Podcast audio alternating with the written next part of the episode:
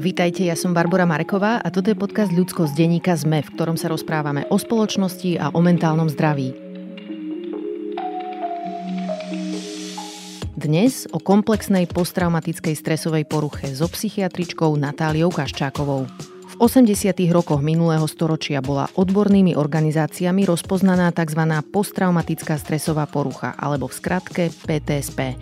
Opisuje devastujúce následky traumy, ktorá sa nám stala raz – Príkladom môže byť prírodná katastrofa, znásilnenie, zlý zážitok z pôrodu, účasť v dopravnej nehode alebo vo fyzickom súboji. Devastujúci vplyv však na nás môžu mať aj menšie negatívne zážitky, ktoré zažívame po dlhú dobu a nemáme im ako uniknúť. Napríklad preto, že sme deti a od ľudí, ktorí s nami zle zaobchádzajú, závisí naše prežitie. Môže ísť o veci ako je emočné zanedbávanie, kritika, výbuchy hnevu, zosmiešňovanie, bitky alebo šikana. V reakcii na tieto zážitky má časť z nás neskôr symptómy, ktoré odborníci a odborníčky označujú skratkou CPTSP, teda komplexná posttraumatická stresová porucha. No a trpieť ňou môže úspešný, zdánlivo dobre fungujúci podnikateľ, ale napríklad aj človek bez domova. Natália Kaščáková je psychiatrička, psychoterapeutka a tiež výskumníčka. A dnes nám vysvetlí, ako komplexná traumatizácia vzniká, ako sa prejavuje v dospelosti a ako sa nepríjemné symptómy dajú uzdraviť alebo aspoň zmierniť. Rozprávali sme sa o prekonávaní pocitov hamby a izolácie od iných, lebo jedným z typických symptómov komplexnej traumatizácie je pocit, že nie sme dosť. Že nie sme dosť dobrí, že si nezaslúžime dobré veci, že na ľudí sa nedá spolahnúť a že nikam tak celkom nepatríme. Natália nám vysvetlí, ktoré druhy terapie nám môžu pomôcť s týmto typom problémov, povie aj, aké účinky môže mať pohyb a práca s telom a ako to vyzerá, keď sa náš stav začne zlepšovať. Ak mi chcete napísať, moja adresa je ludskosť.sme.sk, no a toto je Natália Kaščáková. Natália, vítajte v podcaste Ľudskosť. Dobrý deň, ďakujem za pozvanie. Ďakujem, že ste prišli. Časť ľudí trpí symptómami komplexnej traumatizácie a mnohí z nás často ani vlastne nevieme, že veci, ktoré denodene cítime, môžu byť práve príznakmi CTPSP, ako to budeme označovať, komplexná posttraumatická stresová porucha. A tým pádom možno ani nevedia, že aké sú účinné riešenia. Takže prosím, na začiatok nám povedzte, že ako to vlastne vyzerá, keď má klient symptómy CTPSP. Tak možno začnem úplne tak, tak stručne, nejak si to zatriedíme. Mm-hmm. Takýto klient alebo pacient má popri klasických príznakoch PTSP, čo znamená flashbacky alebo také vtierajúce sa obrazy traumatickej udalosti, plus vyhýbanie sa e, všetkému, čo by to mohlo spustiť, tie pripomienky, plus zvýšená buď taká veľká ostražitosť, nabudenosť alebo naopak vypnutie, tak popri týchto klasických príznakoch PTSP má ešte príznaky, ktoré zasahujú celú organizáciu osobnosti. A to je práve to, čo niekedy je ťažšie odhaliť hneď na začiatku. A môžeme si to rozdeliť do takých troch základných okruhov. Jednak je to, že má negatívny seba koncept, uh-huh. ďalej má problémy s emočnou reguláciou a problémy vo vzťahoch. Uh-huh. Dobre, tak môžeme ísť do hĺbky možno pri všetkých tých troch skupinách. Povedzme si nejaké príznaky tej prvej skupiny, o tom sebaobraze troška Dobre. viac.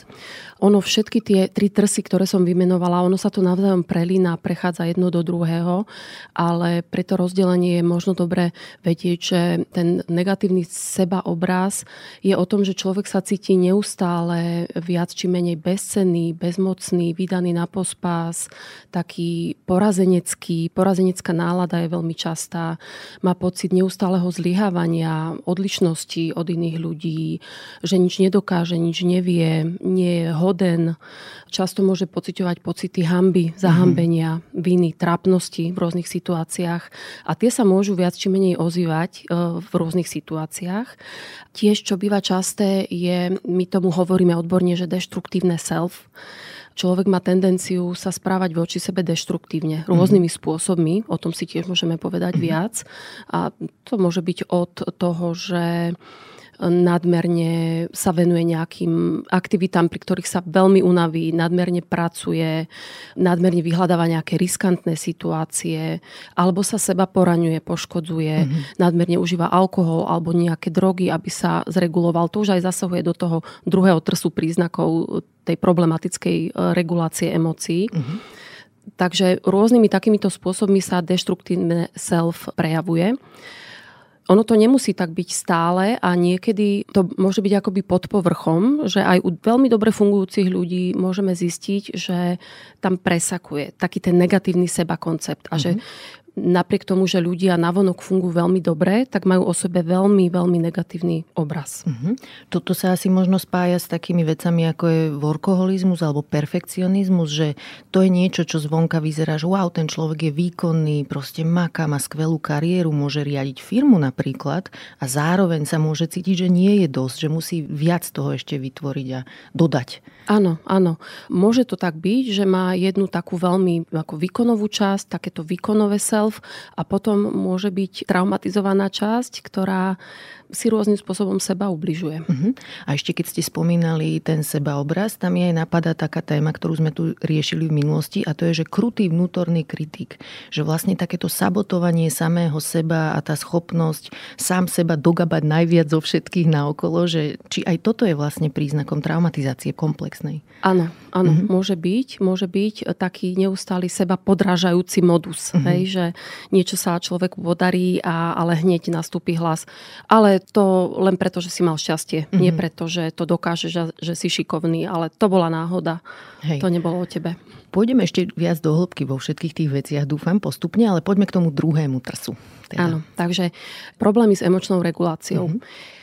No, tam je taký problém, že môžu sa veľmi silno ozývať niektoré emócie, veľmi nepríjemné, môže to byť silná úzkosť alebo silný strach, taký difúzny nepokoj. Niekedy ani človek nemusí úplne rozumieť, aké emócie tam vlastne sú, lebo môže mať aj problém ich detekovať, čo sú to za emócie, ale teda väčšinou to býva subjektívne veľmi nepríjemný stav, uh-huh. ktorý samozrejme môže sa rôznym spôsobom brániť voči prežívaniu tohto stavu, či Čiže buď nastúpia na scénu obranné mechanizmy, ako prvý môže nastúpiť disociácia. To je niečo, čo ten človek môže poznať a mohol to využívať v detstve uh-huh. ako takú prvú obrannú líniu voči nepríjemným pocitom. Vysvetlite aj, čo to je disociácia. Čo to je? Pri disociácii dojde k úplnému odpojeniu od seba a vlastne môžeme to vysvetliť na prípade dieťaťa, príklade dieťaťa, ktoré zažíva niečo veľmi zlé, napríklad emočné alebo psychické násilie uh-huh. od rodiča alebo len nejaké hrozby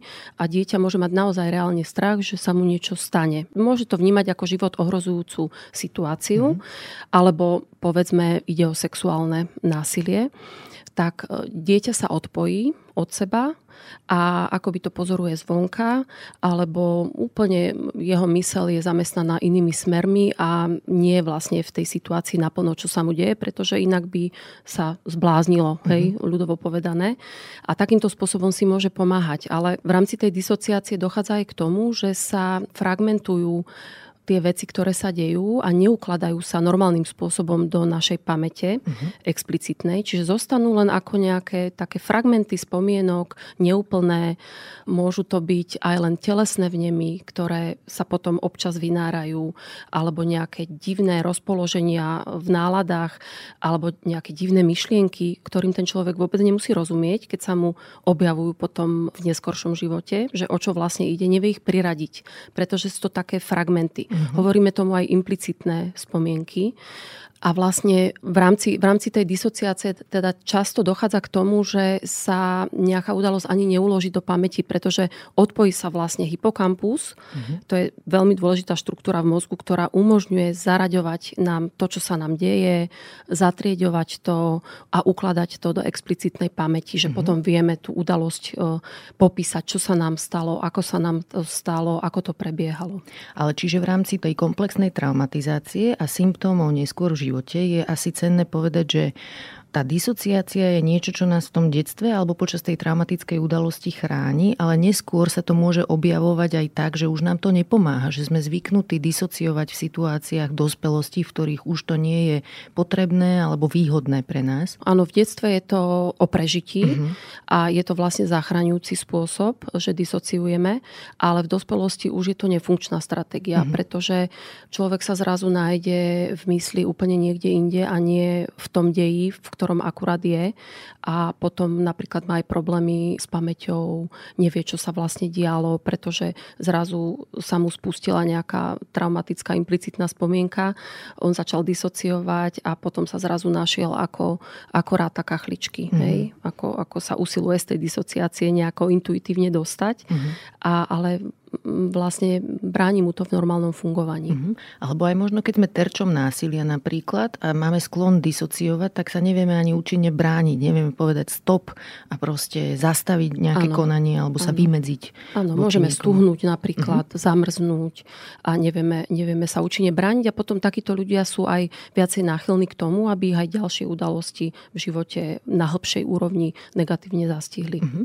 Poďme k tomu tretiemu trsu teda, komplexná traumatizácia digitalizácia ovplyvňuje aj naše vzťahy s inými ľuďmi alebo nejaké naše sociálne zručnosti, čiže čo tam vidíte ako odborníčka? V rámci toho, čo už som povedala o tom negatívnom seba koncepte, títo ľudia sa cítia tak odlišní a tak iní, niekedy ako vyslovene akoby odsudzenie voči ostatným, že často už dopredu sa vyhýbajú vzťahom. Uh-huh. Hej, že vlastne vyhýbajú sa tomu, že druhý človek ich môže im môže neporozumieť, odmietnúť ich, takže preventívne ani kontakt nenadviažú. A títo ľudia bývajú často veľmi osamelí. A môžu niekedy ale aj nadvezovať akoby zdanlivo intenzívne vzťahy, ale to je iba tak na povrchu. Mm-hmm. To je skôr v rámci, práve v rámci tej sebaregulácie že možno vyhľadávajú nejaké intimné vzťahy bez rozmyslu, nadvezujú nejaké sexuálne promiskuitné kontakty, ale v zásade nedojde k nejakému hlbšiemu emočnému spojeniu s druhými ľuďmi. Čiže navonok to môže aj vyzerať ako, že búrlivé vzťahy vzniknú, prerušia sa, ale nevzniká tam nič nejako hlbšie. Povedzme si možno aj trocha o nejakých fyziologických symptómoch alebo psychosomatike. Tie fyziologické symptómy sú naviazané práve na tú emočnú dysreguláciu. Naše emócie ovplyvňujú to, ako, akým spôsobom reaguje naše telo a existuje vegetatívny nervový systém e, reprezentovaný sympatikom a parasympatikom, ktoré navzájom regulujú to, či sme nabudení, pripravení na výkon, či sme sústredení, alebo dokážeme utekať, alebo sa stiahnuť, keď je to potrebné a či dokážeme si odpočinúť, zrelaxovať, keď sme po nejakej vykonanej práci alebo po dobrom jedle. A tieto procesy, keď optimálne fungujú, tak je to fajn, človek sa cíti dobre, dokáže si odpočinúť, keď to je potrebné a dokáže zároveň reagovať, keď to potrebuje, ale v rámci komplexnej PTSP dochádza k dysregulácii aj v tomto vegetatívnom systéme. To znamená, že títo ľudia môžu trpieť rôznymi funkčnými ťažkosťami. Uh-huh. My to tak voláme, funkčné ťažkosti, v zmysle toho, že má stavy bušenia srdca, nejaké aj bolesti na hrudi, môže mať hnačky, rôzne problémy s trávením, so zažívaním, rôzne urologické, ginekologické problémy, alebo napríklad kožné problémy, tzv. flash, to sú tie červené fľaky, ktoré naskáču mm-hmm. v mhm. rámci stresu. Čiže tá vegetatívna nerovnováha sa prejavuje aj na telesnej úrovni a niekedy takíto ľudia vyhľadávajú viacej všeobecného lekára, gastroenterológovia sú častí lekári, ku ktorým sa takíto ľudia dostanú, pretože práve tie symptómy gastrointestinálne sú v podstate najčastejšie z tých vegetatívnych symptómov. Uh-huh. Alebo ku kardiologom sa dostanú, k internistom a riešia svoje srdce a to, či nemajú nejaké, nejaké ťažkosti uh-huh. so mhm. srdcom. Keď sa aj k tej podstate traumy vrátime, alebo traumatizácie, tak asi je aj fajn myslieť na to, že tá trauma vlastne nie je nejaká že obyčajná spomienka, ale je to niečo, čo sa nám znova vracia aj v tej fyziologickej podobe. Čiže naše telo ako keby rekreuje ten fyziologický stav, v ktorom sme boli, keď sme tú traumu vlastne zažili. Čiže tým pádom môžeme byť z toho akože neustále vyčerpaní, že to telo je úplne ako keby časom zničené z toho, že neustále je v takomto móde napätia, tým pádom to ovplyvňuje aj imunitný systém a schopnosť reagovať na nejaké nejaké podnety zvonka na proste baktérie, vírusy, s ktorými sa stretávame. Čiže oveľa častejšie sú tí ľudia rôznymi spôsobmi chorí. Aj ma zaujíma teda, že čo vlastne majú nejakí vaši klienti, klientky za sebou, keď prídu k vám. Hovoria vám také tie príbehy, že už obehali všetkých doktorov a proste nikto nevie, čo im je a majú nejaké záhadné tetánie alebo také diagnózy, ktoré ešte ako neúplne im rozumieme, ale vyzerá, že by to aj mohli byť následky komplexnej traumatizácie. Stretávate sa s tým? Áno, to býva, to býva veľmi časté, že človek, ktorý ku mne príde, už má za sebou kolečko rôznych vyšetrení, už špecialistov a nič v podstate také zrejme sa nenájde. Mm-hmm. Alebo môže aj byť, že už má nejaký nález potvrdený, napríklad, e, ja neviem, začervenanie sliznice žalúdka, alebo môže mať helikobaktera mm-hmm. a podobne, alebo nejaké intolerancie, alergie na potraviny, čo býva veľmi časté mm-hmm. tiež. Ale nič v zásade také zásadné tam, mm-hmm. tam nie je. A Nemusí to mať vôbec spojené nejak s tým, čo prežíva v, na psychickej úrovni a vlastne úlohou je aj trochu ho k tomu doviesť a osvetliť mu Hej. aj túto možnosť. Čo je teda príčinou komplexnej posttraumatickej stresovej poruchy? Kde to vzniká? Vzniká to v detstve. Vzniká to v detstve, keď dieťa zažíva chronický stres v podobe emočného, psychického týrania alebo sexuálneho zneužívania Samozrejme, často sa tam pridávajú aj obe formy zanedbávania, teda aj emočné, aj e, fyzické. Ale ide o opakované situácie, intenzívne situácie, kedy nedochádza k náprave. Hej? Uh-huh. Nie je to tak, že dieťa zažije jednu bytku a, a má komplexnú posttraumatickú stresovú hej. poruchu, ale tam je zásadné to, že nedochádza k nejakej náprave vôbec. Uh-huh. A to dieťa je neustále vystavované takejto hrozbe a jeho mozog sa akoby evolučne v podstate prispôsobí tým hrozivým situáciám a zadaptuje sa na to. A opäť platí to ako v prípade disociácie, o ktorej sme hovorili, že v tej dobe detstva je to primeraná adaptácia na tú situáciu, ktorá pomáha dieťaťu prežiť, tak takisto to, že sa jeho mozog začína meniť v tom období, tak je to adaptívne pre mm-hmm. neho. Ono sa musí prispôsobiť tomu, musí byť zvýšenie ostražité, vedieť sa vyhnúť hrozbe napríklad. Hej, keď počuje kroky otca opitého, tak si vyberie inú cestu, aby sa s ním nestretlo a aby zamedzilo nejakému stretu, alebo vie, ako má reagovať v situáciách, keď sa rodičia hádajú napríklad, že sa stiahne uh-huh. a akoby neprilieva olej do ohňa. Takisto tieto deti sa naučia veľmi zvýšene reagovať na rôzne situácie zvonka a podnety zvonka, čiže majú často hyperreaktívnu amygdalu, to je uh-huh. taká hlboká štruktúra v limbickom systéme v mozgu, ktorá akoby upozorňuje, je to taký ten alarm uh-huh. hrozby. Ale oni, oni majú ten alarm nadmerný. Uh-huh. A plus nedochádza k dostatočnému tlmeniu z prefrontálnej kôry, čiže z tých kôrových oblastí mozgu nie je dostatočná kontrola. Ďalej, čo býva taký častý nález, e, najmä u ľudí s komplexnou PTSP, že oni majú zvýšenie e, reaktívnu pravú limbickú oblasť mozgu. A práve to je tá oblasť, odkiaľ sú vysielané tie implicitné stopy uh-huh. pamäťové, ktoré človek nemusí mať vôbec zaradené do svojej deklaratívnej pamäte a ktoré potom spúšťajú to, čo sa s nami deje ďalej. Hej? To, čo sa deje v tele, čo cítia v tele, čo cítia v mysli, ako ich to posunie v nálade. A oni nemusia rozumieť, že vlastne čo sa stalo, prečo, mm. prečo k tomu došlo. Ale zrazu už je to na úrovni správania, emócií, myslenia. Možno si aj môžeme ešte približiť ten rozdiel medzi týmito dvoma traumatizáciami, že PTSP je vlastne posttraumatická stresová porucha, to znamená, že je to nejaká reakcia organizmu a celého toho človeka na to, že zažil nejakú jednorazovú alebo nejakú časovo ohraničenú vlastne udalosť, ktorá sa nejako vymykala nejakej bežnej ľudskej skúsenosti a komplexná traumatizácia dá sa aj, asi aj nazvať, že vývojová traumatizácia nie. Máte na to taký ešte aj pojem, sa mi zdá, ano. odborníci, odborníčky. Čiže v tomto sa tie dve vlastne líšia, že niektoré tie symptómy, ako ste hovorili v úvode, môžu byť aj rovnaké, ale tá vývojová trauma navyše obsahuje aj také tie pocity hamby a toho negatívneho sebaobrazu, vnútorného kritika a tak ďalej. Áno, chcela som dodať ešte k tomu rozdielu mm-hmm. medzi bežnou PTSP. Mm-hmm. To je asi nie príliš dobré označenie, pretože každá PTSP je veľmi nepríjemná, a, ale môžeme si to napríklad porovnať na príklade, keď má mamička zažije traumatický pôrod, mm-hmm. nejaký ťažký zážitok pri pôrode a spúšťajú sa jej spomienky veľmi jasné, ktoré e, sa diali v čase pôrodu. Napríklad s ňou bolo hrubo zaobchádzané, alebo dieťa takmer zomrelo, prežívala to ako ohrozenie na mhm. živote mm-hmm. seba alebo dieťaťa a potom sa jej to môže objavovať e, v takých jasných flashbackoch, ktoré, ktoré prežíva. Potom sa vyhyba situáciám spojených e, s čímkoľvek, čo sa týka pôrodu, alebo je pre ňu aj ťažké chodiť na kontroly 600 nedelí a podobne. Mm-hmm ale pri tej komplexnej e, PTSP to vôbec nemusí byť tak jasne vyjadrené, napríklad tie flashbacky a tie intrúzie. Uh-huh.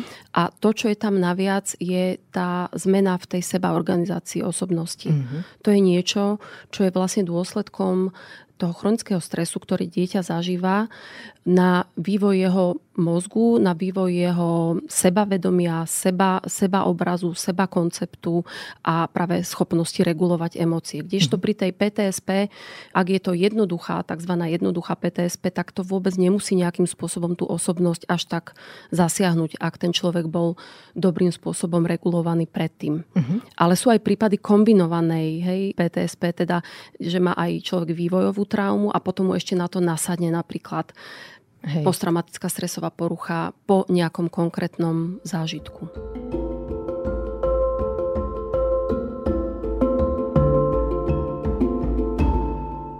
Skôr sme spomínali ešte také tie, že pocity hamby. Ako to v ľuďoch vznikne, že majú také zaplavujúce pocity hamby, keď sú komplexne traumatizovaní? Pýtam sa to preto, že vlastne im sa v tom detstve niečo stalo. Hej, že oni boli terčom alebo obeťou nejakého zlého zaobchádzania, prípadne zanedbávania. Prečo z toho v človeku vznikne pocit hamby? Čo je ten mechanizmus? Mm, dieťa sa mohlo často cítiť veľmi zahambené v tých situáciách, keď sa to dialo a ono sa cítilo ako dôvod toho, že sa k nemu zle správali. To je prirodzené, že dieťa si tieto situácie vzťahuje na seba. Mm-hmm.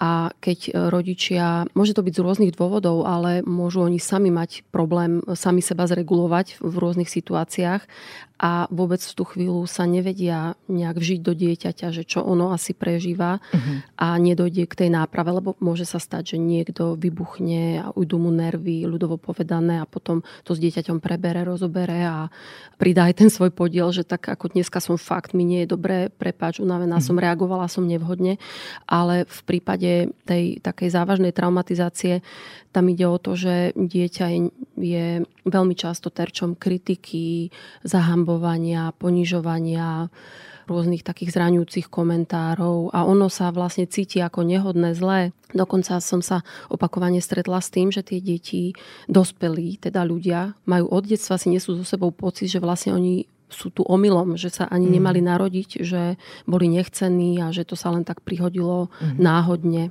Že boli sklamaním pre svojich rodičov. Áno, že boli mm. sklamaním, že sa nikdy nemali narodiť a podobné veci. Čiže to sú veľmi zraňujúce veci, ktoré potom nie sú so sebou aj takéto nepríjemné pocity. V jednom z vašich výskumov som našla takú jednu pasáž, kde píšete, že niektorí jedinci popierajú zážitok s emocionálnym zanedbávaním, hoci popisujú incidenty, ktoré sa tak dajú interpretovať.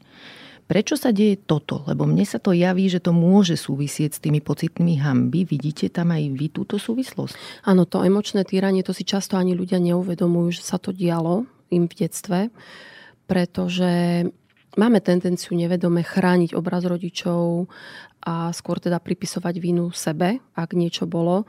A niekedy to je ešte aj umostnené tým, že rodičia aj to tak e, pomenujú, že ale tak ty si bol nezvládnutelný a s tebou sa nedalo inak a podobne. Mm-hmm. A v rámci jednak tej ochrany obrazu rodičov, ochrany svojho vlastného konceptu seba, Máme potom niekedy sklon popierať, bagatelizovať, že sa niečo také dialo. Plus v niektorých rodinách je celkovo taký kritizujúci, zahambujúci štýl komunikácie a keď je dieťa v tom, ono to nemá s čím porovnať. Vôbec mm-hmm. nevie, že takýmto spôsobom sa bežne v rodinách nekomunikuje mm-hmm. a zrazu vo vyššom veku alebo v rodinách kamarátov vidí, že aha, tak komunikujú ľudia medzi sebou aj iným spôsobom, mm. alebo keď narazí na partnera, kde je úplne iný štýl komunikácie, tak zrazu si to začne uvedomovať a spájať a, a zvedomovať. A keď si vy ako terapeutka všimnete v terapii, že toto sa udialo, že je tam nejaká taká disproporcia medzi tým, ako ten klient hodnotí svoje detstvo a medzi tými konkrétnymi zážitkami, ktoré spomenie neskôr, vy ho na to nejako upozorníte, alebo to je rizikové spraviť? Áno, e, je to individuálne a ja skôr vyčkávam, kedy na to príde ten pacient sám. Mm. Ono sa to aj obvykle udeje v rámci pár sedení, že si začne tie veci nejako viaci spájať alebo pri nejakých mojich poznámkach, kedy len upozorním na to, že toto si trošku odporuje voči tomu, čo ste povedali predtým, ale mm-hmm. takým ako jemným spôsobom, alebo stačí len povedať, že o tom, čo som hovorila, že máme tendenciu tak chrániť obraz rodičov a nevyhodnocovať tie veci až ako také zlé, ale že ono to môže nejakým spôsobom zasahovať našu sebahodnotu a sebaúctu a môže sa nám to potom v rôznych situáciách spúšťať, tak tí pacienti sami potom vidia už nejaký nejaké súvislosti. Ono, keby som možno na to upozornila hneď a interpretovala to nejako hneď, tak nesie to v sebe riziko, že ten človek ešte viacej zosilní obranu, posilní mm. svoju obranu. Takže je lepšie to nechať tak uh, na neskôr mm-hmm. a postupne. A ako to potom vyzerá, keď ten človek na to príde sám? Čo sa vtedy deje a ako to prežívajú ľudia? Obvykle to so sebou nesie silné pocity. Mm-hmm. Že príde, dostaví sa zrazu pocit, ktorý chýbal napríklad. Mm-hmm. Hej? Buď, buď silný smutok, alebo e, ľútosť aj voči sebe samému. A mm-hmm. to mhm. je to, čo vlastne ja som rada, keď sa také niečo udeje Hej. v psychoterapii, že zrazu vidím a cítime tú emociu obaja, že príde tá detská emocia, ktorá tam mala byť a mm. vtedy tam asi aj bola, ale, ale sa buď sa roztrieštila na fragmenty, alebo sa niekde hlboko vytesnila a zrazu, zrazu to príde a človek si to naplno znova prežije. A že ste vlastne aj pomohli ako terapeutka v tej situácii tomu človeku objaviť seba súcit. Že to je ten okamih vlastne, keď vy to vidíte, nie? Že ten človek vidí sám seba ako dieťa, že dokáže sa vidieť ano. v tej situácii súcitne a nedisociuje od svojich pocitov ďalej. Ešte je aj zaujímavé, že kým pri katastrofách napríklad, ktoré môžeme v živote zažiť, ja neviem, pád dvojčie, keď si predstavíme, alebo nejaké prírodné katastrofy, autohavárie. To bývajú situácie, keď okolie s nami súcití, že vtedy zažívame veľa takého, takej podpory od okolia, ale pri komplexnej traumatizácii a tomto, čo hovoríte vlastne, že ide o nejaký sebaobraz rodiny alebo aj seba samého, že tam je to také náročnejšie, lebo tá spoločnosť nie je tu pre nás, aby teda nám ten súcit nejaký vyjadrila, čiže o to náročnejšie to môže byť tieto veci v sebe poodhalovať a preto mnohí z nás potrebujeme v tej situácii práve terapeuta, terapeutku, ktorí sú akýmsi takým svetkom toho nášho prežívania a vidia aj v tom našom detstve veci, ktoré my sami si tam nemusíme vôbec uvedomovať. Čiže aj tá naša kultúra je zatiaľ ešte nastavená tak, že nie sme úplne zvyknutí tak akože skúmať, že čo sa nám stalo v detstve a ako to na nás vplývalo v dospelosti. Áno, tam ma napadá ešte, že vlastne mm, keď aj deti zažijú veľa zlého, s tým sa niekedy stretávam, ale že je tam niekto v detstve, kto im potvrdzuje, že nie oni sú tí vadní mm-hmm. alebo nenormálni, mm-hmm. ale že to, čo sa im deje, nie je v poriadku. Mm-hmm. A hoci im nevedia nejako viac pomôcť, pretože ono je to veľmi ťažké do tej situácie nejakej rodinej zasiahnuť, ale aspoň to dieťa má niekoho, dospelého alebo staršieho kamaráta, kamarátku, s ktorým vie tie ťažké veci rozoberať a zistuje, že nie je ono to chybné, uh-huh. hej, ale že to, čo mu robia rodičia, napríklad nie je v poriadku, alebo to, čo mhm. sa mu deje, nie je OK. A vtedy, napriek tomu, že zažil ťažké veci, môže to mať zintegrované. A nemusí vôbec trpieť do takej miery ťažkosťami. Uh-huh. Ako keď také šťastie nemá.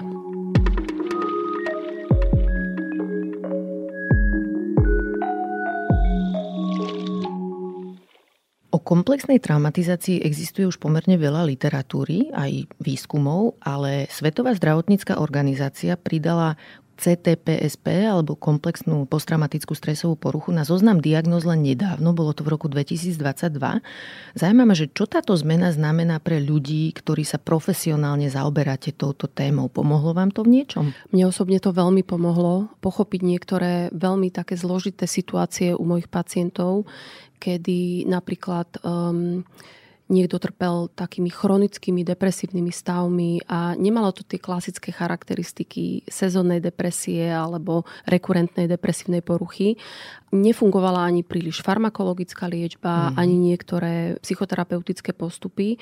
A keď sme spolu s pacientom prišli na to, že práve nejaké traumatické implicitné spomienky spúšťajú tie stavy nehodnosti, porazenosti, depresie a rôzne tie aj ďalšie symptómy a pracovali sme cieľene s týmito traumatickými spomienkami, tak sa situácia postupne začala zlepšovať. Mm-hmm. Hej. Povedzte aj nejaký príklad tých spúšťačov, čo zvyknú byť u ľudí spúšťače, depresie, možno aj úzkosti.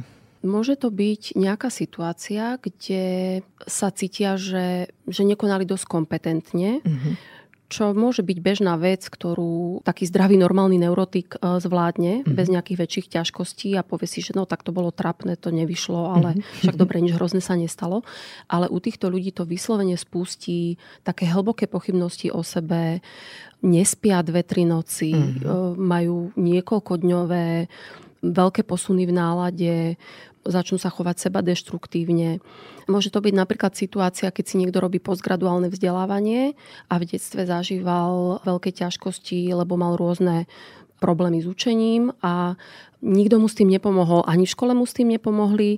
Doma bol ďalší, akoby taký teror za to, mm-hmm. že mu nešla škola a potom v dospelosti mu taká situácia, kedy sa vzdeláva v nejakej oblasti, v ktorej sa chce vzdelávať a baví ho to, ale on tak hlboko o sebe pochybuje, že proste má, má problém mm-hmm. sa zregulovať v takej situácii a spustí sa mu niečo takéto detské. A keď to v terapii spracujeme, tak dokáže ísť ďalej. Uh-huh. Ešte keď sa vrátim k tomu zaradeniu CTPSP na zoznam diagnóz, tam sa aj nejakým spôsobom zmenili guideliny alebo nejaké také terapeutické postupy, že je teraz nejaký nový spôsob nazerania na to, akým pomáhať klientom a klientkám z CTPSP? Sú, sú rôzne odporúčania, ale to, čo najviac asi pomáha, je multimodálna liečba uh-huh. a rôzne terapeutické postupy, ktoré sú zamerané na jednotlivé tie ťažkosti, ktoré pacient má. Takže určite má zmysel učiť sa rôzne sebaregulačné stratégie a zručnosti, mm-hmm. čo robiť e, s pocitmi, ktoré človeka valcujú, ako napríklad zastavovať disociáciu, takže také antidisociačné zručnosti, teda ako pracovať s tými premáhajúcimi emóciami a ako si vyvinúť nejaké zdravšie stratégie, ako ich regulovať. Ďalej e, tiež práca na súcite so sebou, prijatím seba takého, aký, aký človek je. Uh-huh. No a potom je to oblasť práce s tými traumatickými e, obsahmi a spomienkami. Na to existujú rôzne špeciálne postupy a potom samozrejme aj rôzne teórie, ktoré vychádzajú z teórie attachmentu zamerané na tie vzťahové ťažkosti. Mm-hmm. Čiže je viacero takých možností a malo by to byť e, multimodálne. Zaujalo ma ešte aj to, čo ste spomínali okolo farmakologickej liečby, že niekedy nemusí byť účinná pri depresívnych pacientoch, ktorí majú CPTSP. Čo to znamená vlastne? Čo to pre vašu prax znamená, keď toto viete, že tá farmakologická liečba má takéto limity? Áno, práve zistilo sa aj rôznymi výskumami, že práve tí chronickí pacienti alebo pacienti s chronickou depresiou, ktorí sú farmakorezistentní, čiže neodpovedajú na liečbu, tak medzi nimi je práve väčšie množstvo tých, ktorí si zažili nejaké chronické traumatické zážitky. Mm-hmm. A teda, že väčší dôraz by mal byť kladený na psychoterapiu, mm-hmm. na, na tie práve špeciálne psychoterapeutické postupy. Ale sú prípady, kde antidepresíva napríklad pomôžu pri problémoch s regulovaním emócií. Čiže mm-hmm. nedá sa povedať teraz, že by vôbec tie lieky nefungovali, ale v niektorých prípadoch môžu byť veľmi nápomocné a je dobre kombinovať oba postupy.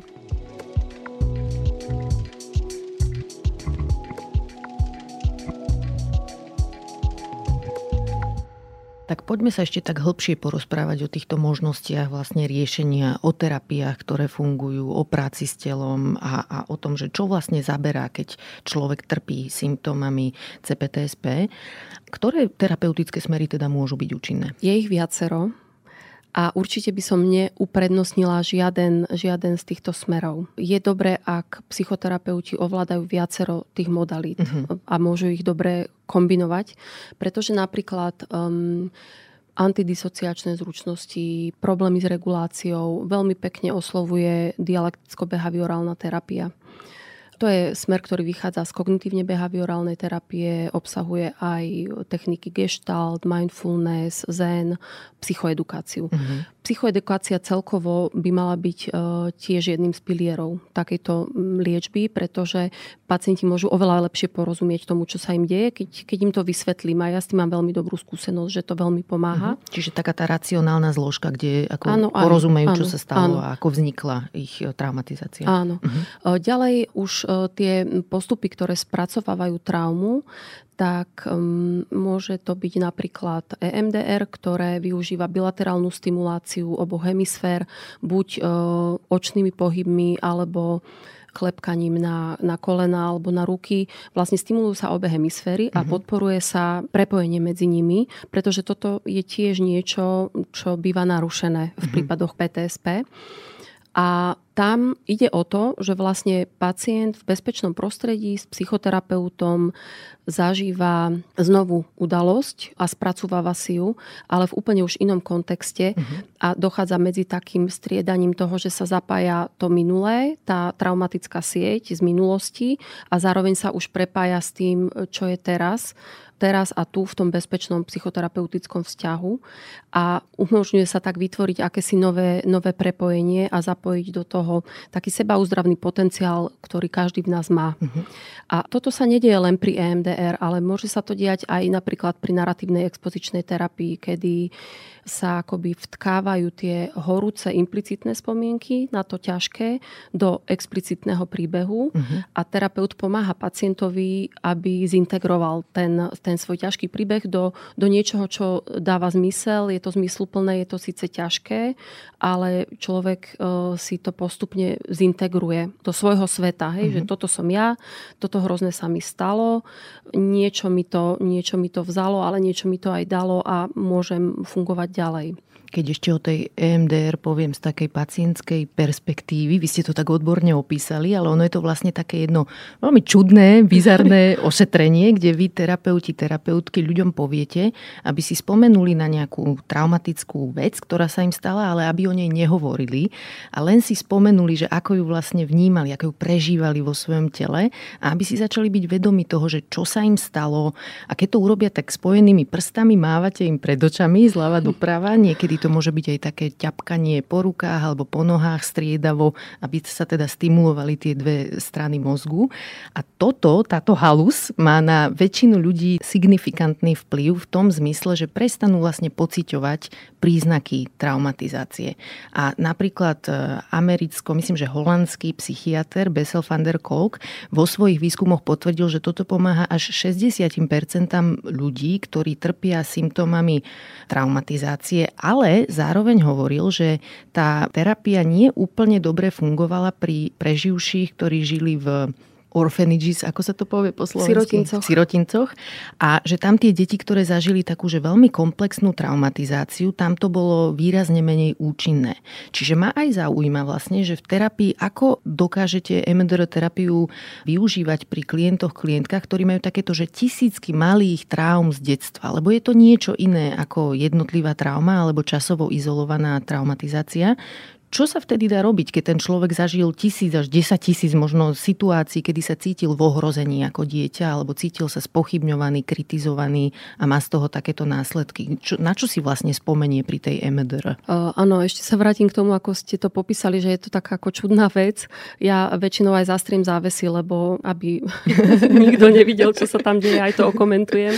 A áno, ja väčšinou tiež pohybujem rukami, potom mám občas presilenú pravú ruku. Uh-huh A je to zaujímavé v tom, že naozaj teda pacient si spomína na tú ťažkú vec a Môže to byť opäť v rôznych modalitách. Niekto to mhm. má oveľa živšie v obrazoch, niekto skôr v myšlienkovej mm-hmm. rovine, niekto v tele veľmi silno a postupne teda klesá tá závažnosť mm-hmm. toho, ako to človek prežíva.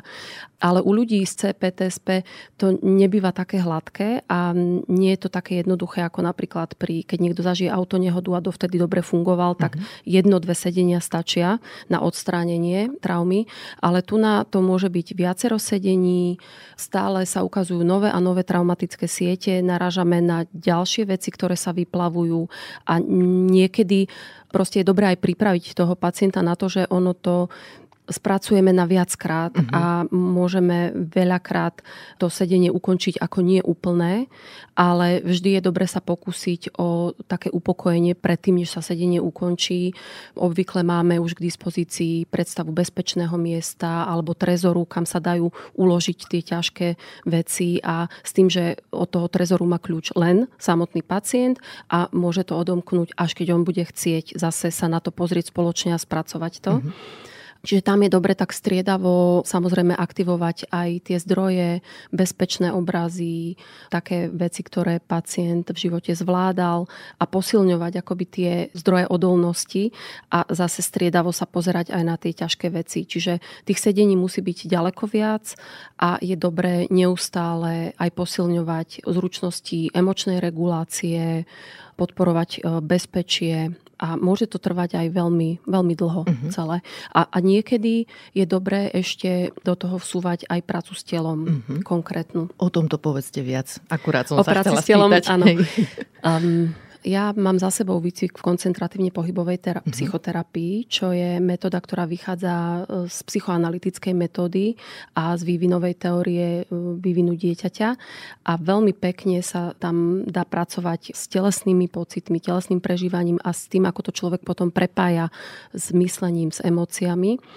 A práve jednak telo môže byť zdrojom tých implicitných spomienok, tých náročných, ťažkých, mm-hmm. ktoré pacient prežíva, ale telo môže byť zároveň aj takým veľmi dobrým zdrojovým prostredím, pretože E, každý má v sebe aj ten parasympatikus vagus, nervus vagus, čo je najdlhší nerv v našom tele, bludivý nerv, mm-hmm. ktorý vie sprostredkovať človeku pocit bezpečia, napojenia na druhých, upokojenia. Len pacienti k tomu nemajú prístup, nemajú, mhm. nevedia, akým spôsobom si to navodiť a práve pri práci s telom môžeme s tým pomôcť. Uh-huh. Ako by to mohlo vyzerať taká práca s telom alebo tento nerv, akým spôsobom vieme stimulovať alebo nejak cvičiť, aby nám to pomáhalo? Ono pri každom e, relaxačnom cvičení, ako je autogénny tréning, Jacobsonová relaxácia, ale aj ukazuje sa v posledných rokoch, že pri joge mm-hmm. veľmi silno a existujú aj jogové cvičenia, ktoré sú vyslovene zamerané na stimuláciu e, vagu kde sa dá toto oslovovať cez telo mm. hej, a cez špeciálne cviky. A je to veľmi jednoduché, je to časovo nenáročné, finančne nenáročné. Mm. Ďalej vedieme pacientov k tomu, aby hľadali činnosti, kedy je im dobre, kedy sa oni cítia, že vtedy zrelaxujú, upokoja sa. A to môžu byť také činnosti, ako je napríklad pre niekoho to je varenie alebo maľovanie, spievanie. Pri spievaní sa tiež stimuluje napríklad e, vagus mm-hmm. alebo pri pohmkávaní pretože ten e, zbiera nervové zakončenia aj z okolia ucha a aj tiež z vnútorného ucha. Mm-hmm. Ďalej dýchanie, to je niečo, čo je tiež veľmi jednoduchý nástroj, dýchame všetci. A práca s dýchom, prehlbený výdych pranajama z, z jogového dýchania alebo mm, akoby dýchanie cez slámku, hej, že vydýchneme 80% vzduchu cez slámku, ako keby a potom zbytok so zavretou pusou. Mm-hmm. To sú všetko veľmi jednoduché nástroje, ktorými dokážeme ten vagus stimulovať v tom zmysle, práve v takomto bezpečie, upokojenie, napojenie na druhých. Mm-hmm. Čiže my stimulujeme ventrálnu vetvu, prednú vetvu vagu, pretože existuje ešte aj dorzálna vetva a tá prechádza až do našich útrop a to je stará nemielinizovaná vetva, ktorá v tých krajných prípadoch ohrozenia môže dochádzať k takému vypnutiu vypnutiu, zamrznutiu.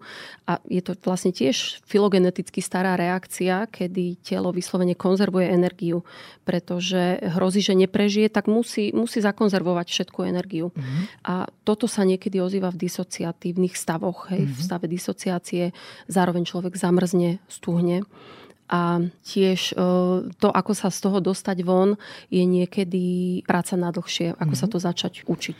Keď spomínate také tie veci, ako je, že yoga alebo spievanie, tak mi nedá mi nepovedať, že koľko tohoto ľudstvo vlastne tak intuitívne vedelo. Nie? Že koľko vecí sme robili ešte predtým, ako existovali nejaké vedecké štúdie, ktoré potvrdzovali účinnosť takýchto vecí. A hovorím to aj preto, že ako sa mení tá paradigma vo vedeckej oblasti, že vlastne ono má zmysel chcel počúvať ľudí, že čo vám pomáha, povedzte, čo vám pomáha, poďme to preskúmať, že či to náhodou nie je ako metóda, ktorú by mohli využívať aj ďalší a ktorá by sa mohla využívať v terapii, ktorá by mohla byť indikovaná vyslovene ľuďom, že choď do spevokolu alebo na herectvo alebo na jogu, že to sú veci, ktoré preukázateľne pomáhajú. Áno, áno ja, ja sa v tomto aj veľa učím od mojich pacientov uh-huh. a mhm v podstate vždy pri tom úvodnom interviu alebo pri tých prvých sa ich pýtam, že čo im pomáha, mm-hmm. čo, čo zvyknú robiť, keď im je ťažko a naozaj ľudia to často intuitívne vedia. Mm-hmm. Intuitívne si dajú silnú pepermintovú žuvačku mm-hmm. napríklad.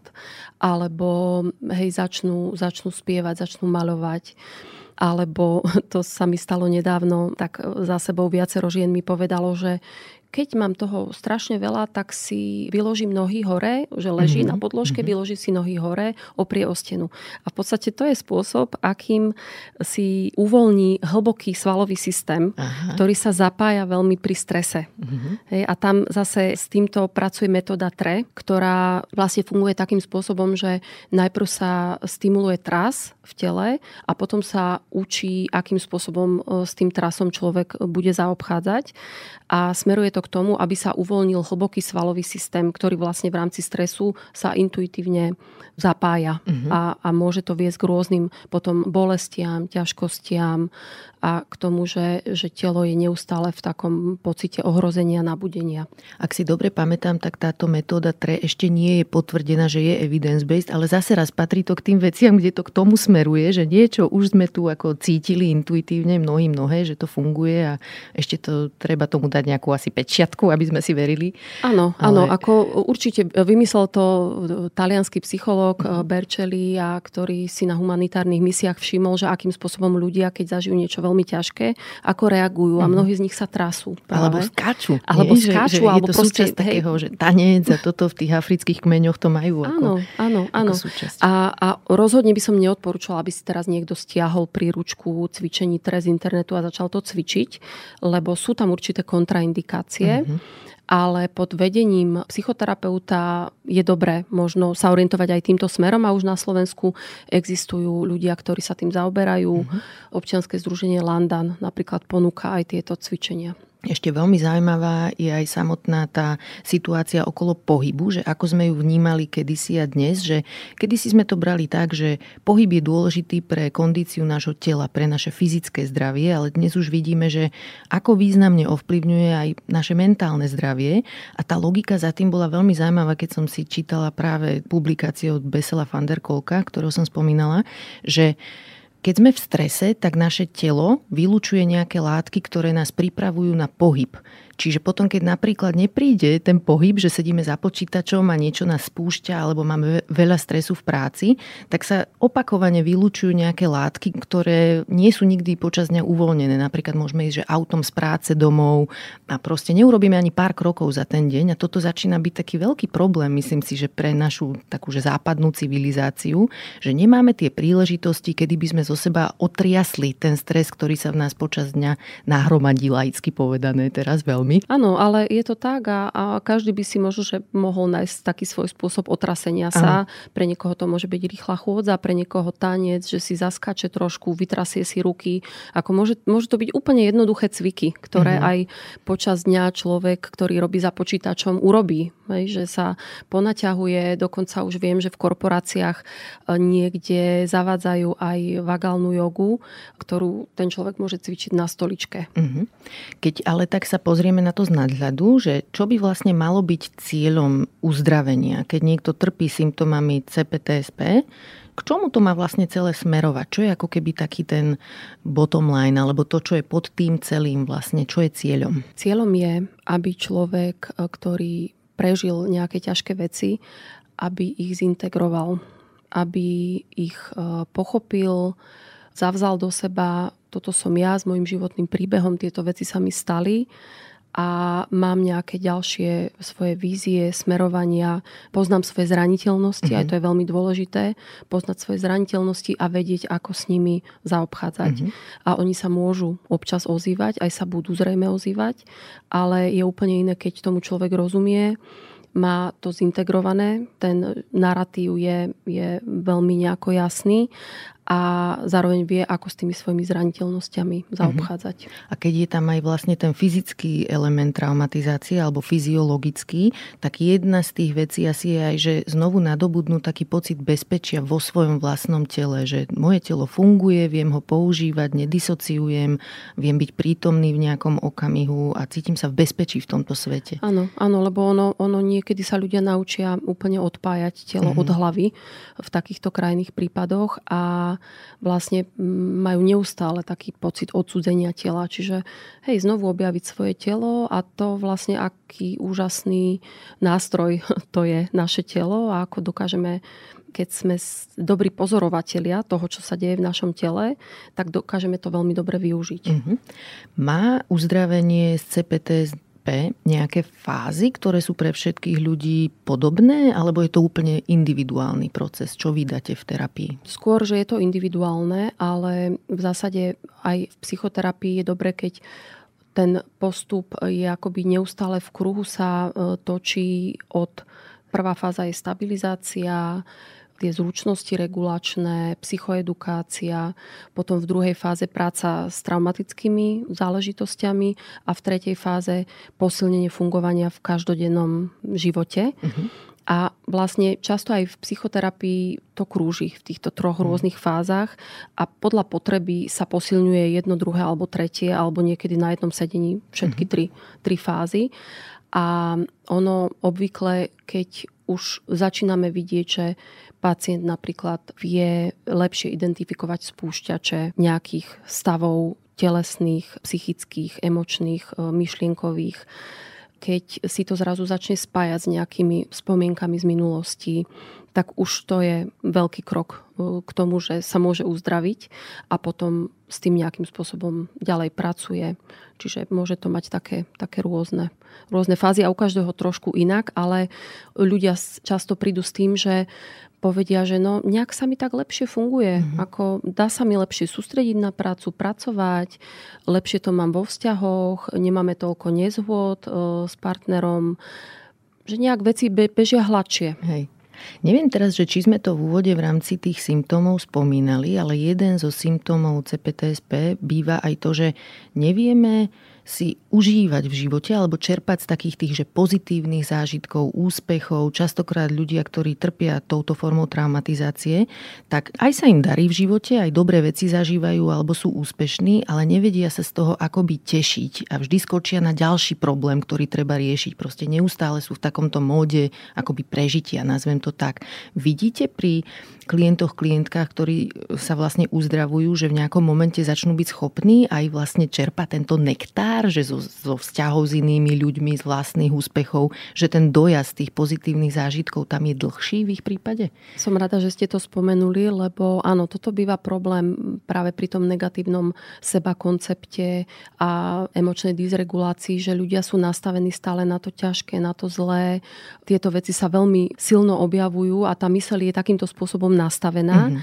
a nevidia alebo prehliadajú alebo bagatelizujú tie dobré veci, pekné veci alebo neutrálne veci. A niekedy úspechom začne byť už len to, keď už vidia aj to, že niekedy im je neutrálne. Mm-hmm. že im nie je zle, uh-huh. tak veľmi zle a postupne začnú čerpať aj z tých pozitívnych zážitkov a napríklad mamička, ktorá je na materskej s dieťaťom, ktorá má CPTSP, tak zrazu začne opisovať, aký, aký mali pekný moment s cerkou trebárs a, a už vidím, že, že už je posunutá uh-huh. trošku ďalej v tom, že dokáže tie pozitívne zdroje viacej vidieť, vnímať a ťažiť z nich.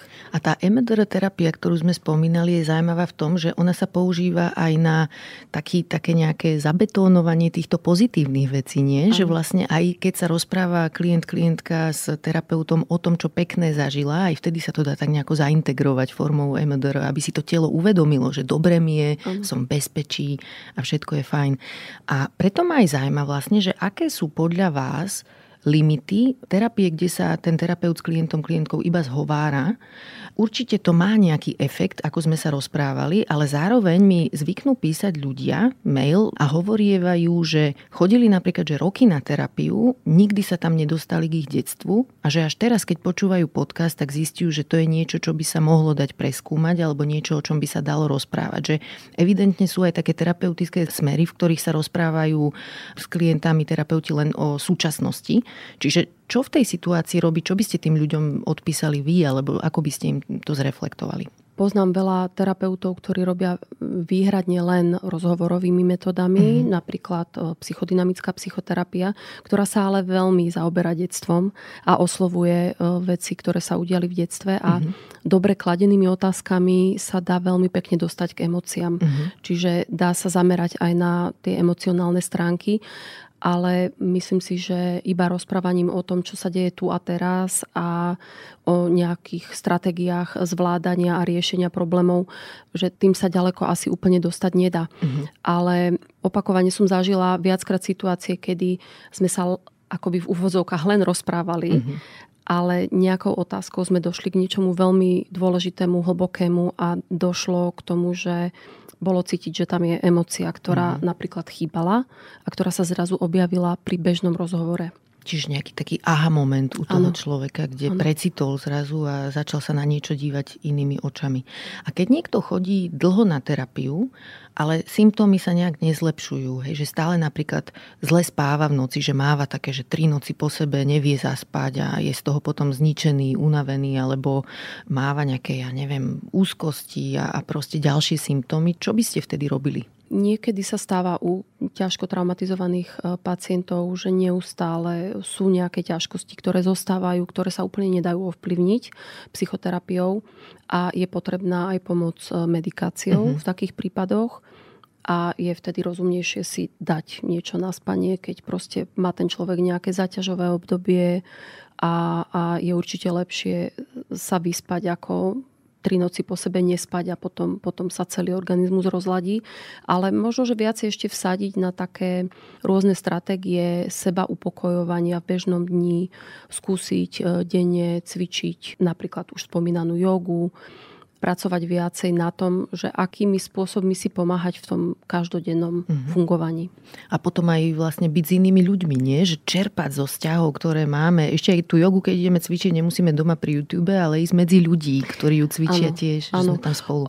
Keď sa robil taký výskum, že vlastne čo ľuďom s komplexnou PTSP pomáha, tak čo bolo také zaujímavé, tak vôbec nešlo o metódu, akú psychoterapeut mm-hmm. používa, ale Dôležitý bol vzťah s psychoterapeutom, e, dôvera v tomto vzťahu, potom vzťah e, v skupine, pretože mnohí tí opýtaní pacienti boli zároveň v nejakých pacientských skupinách uh-huh. a že v tej skupine im to veľmi pomohlo, zistili, že nie sú sami, je množstvo ľudí, ktorí majú podobné problémy a veľmi to pomohlo pracovať s pocitmi hamby uh-huh. a odbúrať tieto pocity. A ďalej aj celkovo zapojenie v širšej komunite uh-huh. ľudí.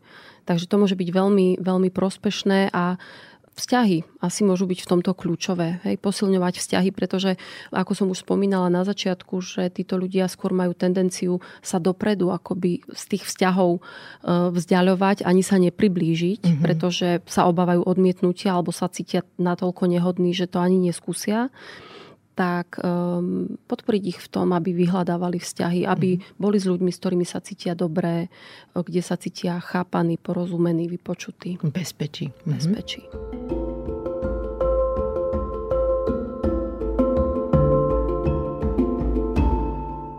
Keď sme sa spolu rozprávali naposledy, práve ste finalizovali taký výskum, ktorý mapoval traumatizáciu v detstve. Povedzte mi viac o tom výskume, že čo z dnešného pohľadu vnímate ako také najdôležitejšie závery tohto výskumu? Ja to pokúsim sa úplne stručne len zhrnúť. Mm. Úplne najdôležitejšie zistenie, že emočné týranie je prediktorom pre takmer všetky dlhodobé ochorenia, aj v slovenskej vzorke obyvateľstva, aj v českej vzorke. Mm-hmm. Emočné zanedbávanie často predikuje výskyt rôznych bolestivých ochorení. A potom, keď sme porovnávali Českú a Slovenskú republiku, tak hoci v Čechách je ďaleko viac rôznych dlhodobých ochorení, typu metab- kardiometabolické choroby a podobne, tak na Slovensku je zase oveľa silnejší vzťah e, s traumatizáciou v detstve. Mm-hmm. Čo je taký prekvapivý nález a to môže byť dané viacerými faktormi.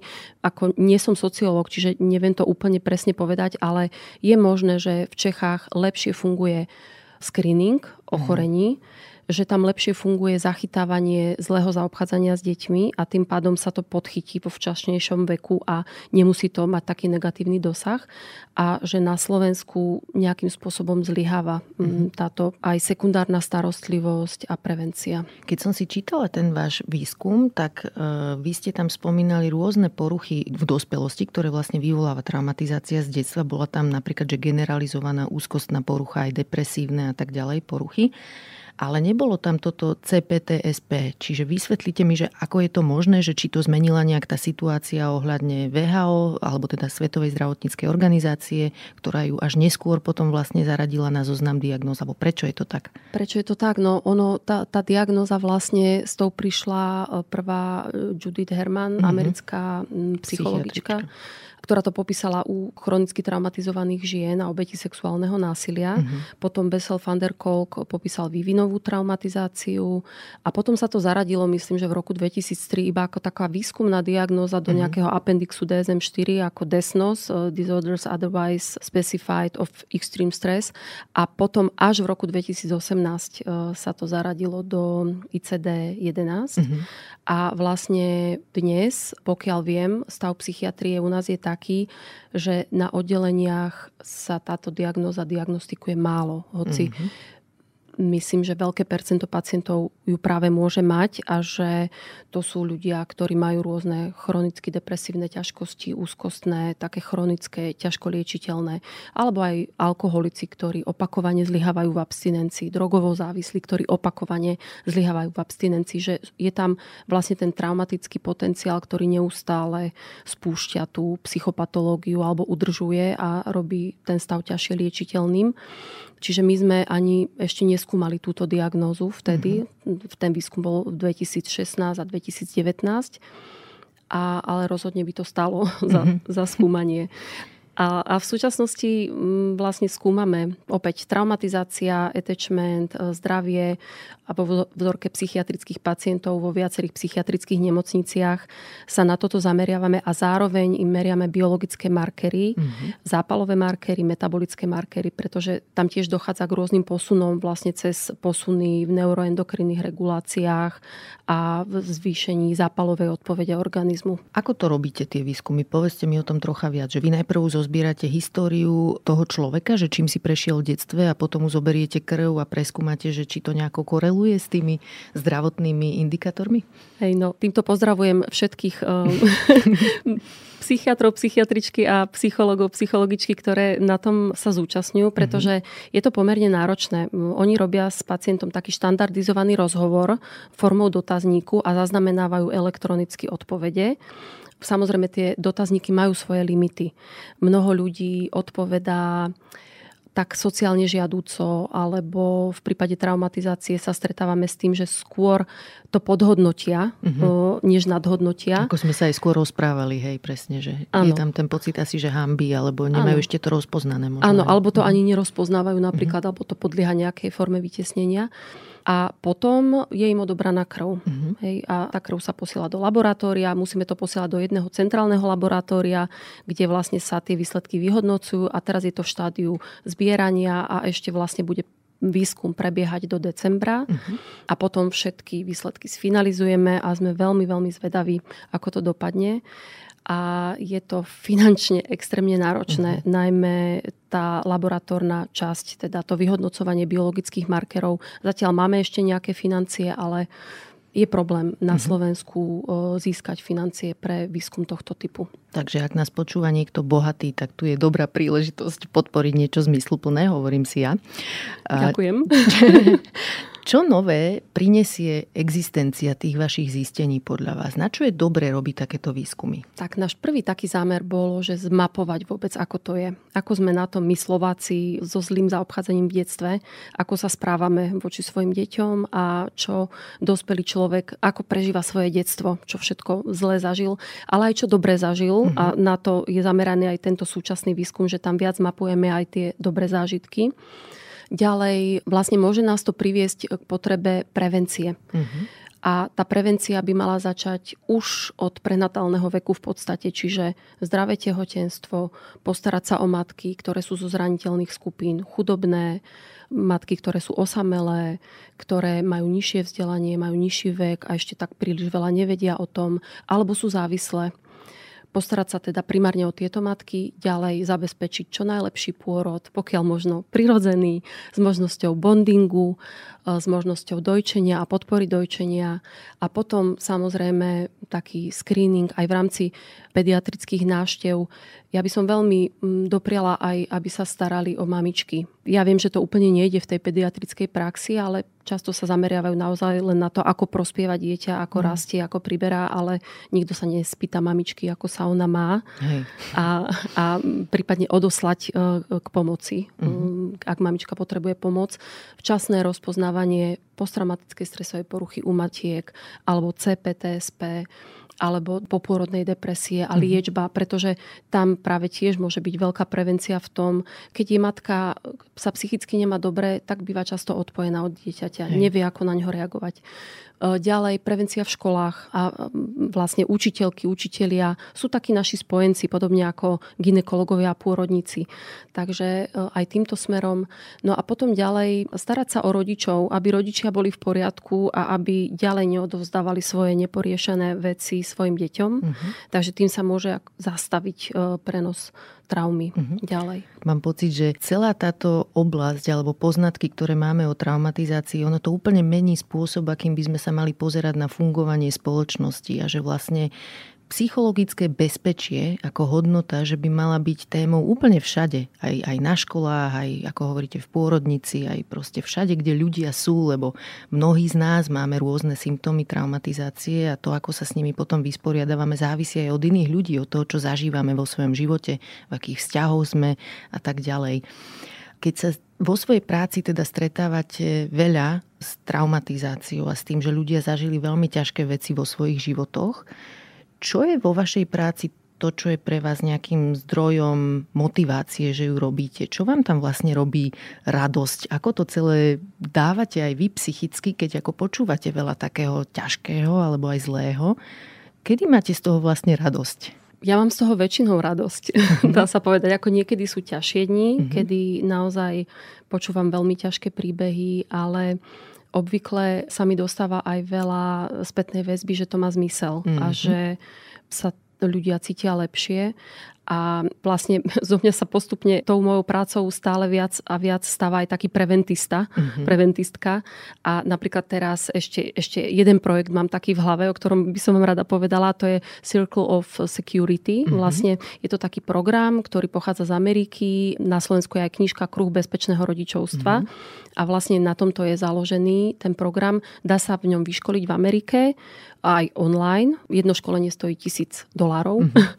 A ja by som si veľmi prijala, keby čím viac ľudí bolo vyškolených e, v tomto programe z pomáhajúcich profesí a potom by sa nám možno, že podarilo to implementovať nejako, pretože on je veľmi dobre dostupný. Ja som najprv myslela, že to je len pre také vzdelané matky, a ktoré sa o to zaujímajú a tak, ale práve, že nie. Práve aj pre sociálne zraniteľné skupiny, dokonca aj pre matky, ktoré majú deti z autistického spektra a české kolegyne, kde mám, mám tú čest e, trošku pri nich byť, oni spúšťajú už taký prvý projekt pilotný v Čechách s týmto programom a Američania e, už ho prekladajú do češtiny a ten program sa spúšťa. Uh-huh. Čiže podobnú cestu by sme mohli nasledovať aj my, Slováci. Toto ma veľmi zaujalo a aj chcem vedieť troška príklady nejakých zručností, alebo čo sa vlastne ľudia naučia, keď si spravia tento kurz? Naučia sa viacej vnímať signály dieťaťa, ako na ne reagovať, ako reagovať bez toho, že by sa v nich spúšťali ich, ich veci. Tí autori to nazývajú ako žraločia hudba, že, že keď dieťa niečo veľmi chce, je veľmi naliehavé, tak v niektorom rodičovi sa môže spustiť vyššia úzkosť mm-hmm. a mhm. potom reaguje viacej obmedzujúco, kontrolujúco alebo tak náhle usekne konanie mm-hmm. dieťaťa alebo sa nadmerne bojí o dieťa. Mm-hmm. A teda rodič sa učí cez vlastnú reguláciu potom reagovať na, na dieťa, používa menej trestajúceho správania a viacej nasycuje aj tú potrebu bezpečia, ale aj tú potrebu dieťaťa explorovať a skúmať a byť, byť odvážnym. Uh-huh. Takže takýmto spôsobom to funguje a potom oni robia aj také dotazníky, kde ako po skončení programu majú rodičia vyhodnotiť svoje rodičovské zručnosti, uh-huh. schopnosti nahľadať na situácie, nakoľko používajú trestajúce správanie, čo sa vlastne zmenilo oproti tomu, aké to bolo na začiatku. Uh-huh. Ďakujem. A ešte, kým sa rozlúčime, nám prosím dajte aj nejaký tip na dobrú knihu? Typy na dobrú knihu. Mám, mám ich viac. Uh-huh. Ja som v tomto roku dosť čítala Daniela Zigela, ktorý má množstvo kníh, napríklad Brainstorm o puberte alebo Mindsight, e, čiže to sú v anglických origináloch, ale sú aj v češtine dostupné. Mm-hmm. A on to je americký e, neuropsychiater a pedopsychiater a veľmi pekným spôsobom rozpráva o veľmi zložitých veciach. Takže ľuďom, ktorí majú záujem aj o také hĺbšie pochopenie aj na neurobiologickej úrovni, tak veľmi odporúčam jeho knižky. Alebo aj takých, čo majú puberťákov a chcú sa naladiť na to, že o čo tam vlastne ide, lebo to sú úžasné veci, mm-hmm. ktoré tam on spomína. Ďalej vo vydavateľstve EV je tiež množstvo zaujímavých kníh a teraz taká novinka od Randolfa Neseho, čo je evolučný psychiatr, Dobré dôvody na zlé pocity, mm-hmm. kde vysvetľuje autor vlastne, prečo je dobré mať úzkosť, v čom je to dôležité a že to nemá len ten aspekt, že to je niečo zlé a, a niečo, niečo náročné. Ďalej napríklad od Wolfganga Willera knižka Disociácia. Mm-hmm. A teraz vyšla aj knižka od Hanky Vojtovej Trauma a disociace. Práve som ju dokončila, perfektná. Áno. Pridala sa k takže, takže tiež ešte som ju nečítala, mm-hmm. ale len tak som ju listla. Myslím mm-hmm. si, mhm. že bude veľmi dobrá. Aj ako poznám Hanku, tak bude fajn. Mm-hmm. Všetky tieto knihy dám aj do popisu epizódy. Toto bola Natália Kaščáková. Ďakujem za rozhovor. Ďakujem. Ďakujem, že ste počúvali podcast Ľudskosť o vplyve rodiny a spoločnosti na mentálne zdravie teším sa na vás o týždeň. Nová epizóda vychádza každý štvrtok a nájdete ju v podcastových aplikáciách Apple, Google, Spotify alebo aj na stránke sme.sk. Ak sa vám podcast páči, šupnite nám 5 hviezdičiek, pomôžete nám tým dostať ho k viac ľuďom. Na výrobe tejto epizódy som spolupracovala s Adamom Blaškom a moje meno je Barbara Mareková. Ak mi chcete napísať, budem sa tešiť. Moja adresa je ľudskost zavináč sme.sk. No a vidíme sa aj v podcastovom Facebookovom klube Denníka Zme na Facebooku. Nekonečné listovanie v programoch kín alebo na Netflixe? Poznáte to. Dve hodiny vyberáte niečo, na čo sa potom ďalšie dve hodiny hneváte. A stále sa neviete rozhodnúť, ktorý film či seriál naozaj stojí za to?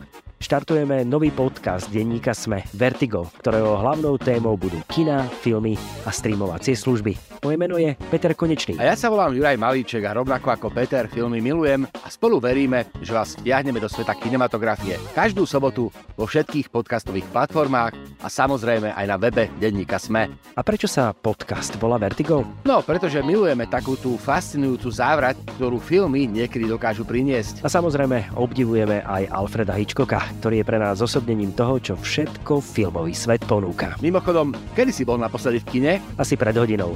Taká klasika. Filmový podcast Vertigo vám pristane v apkách každú sobotu. Tešíme sa na vás.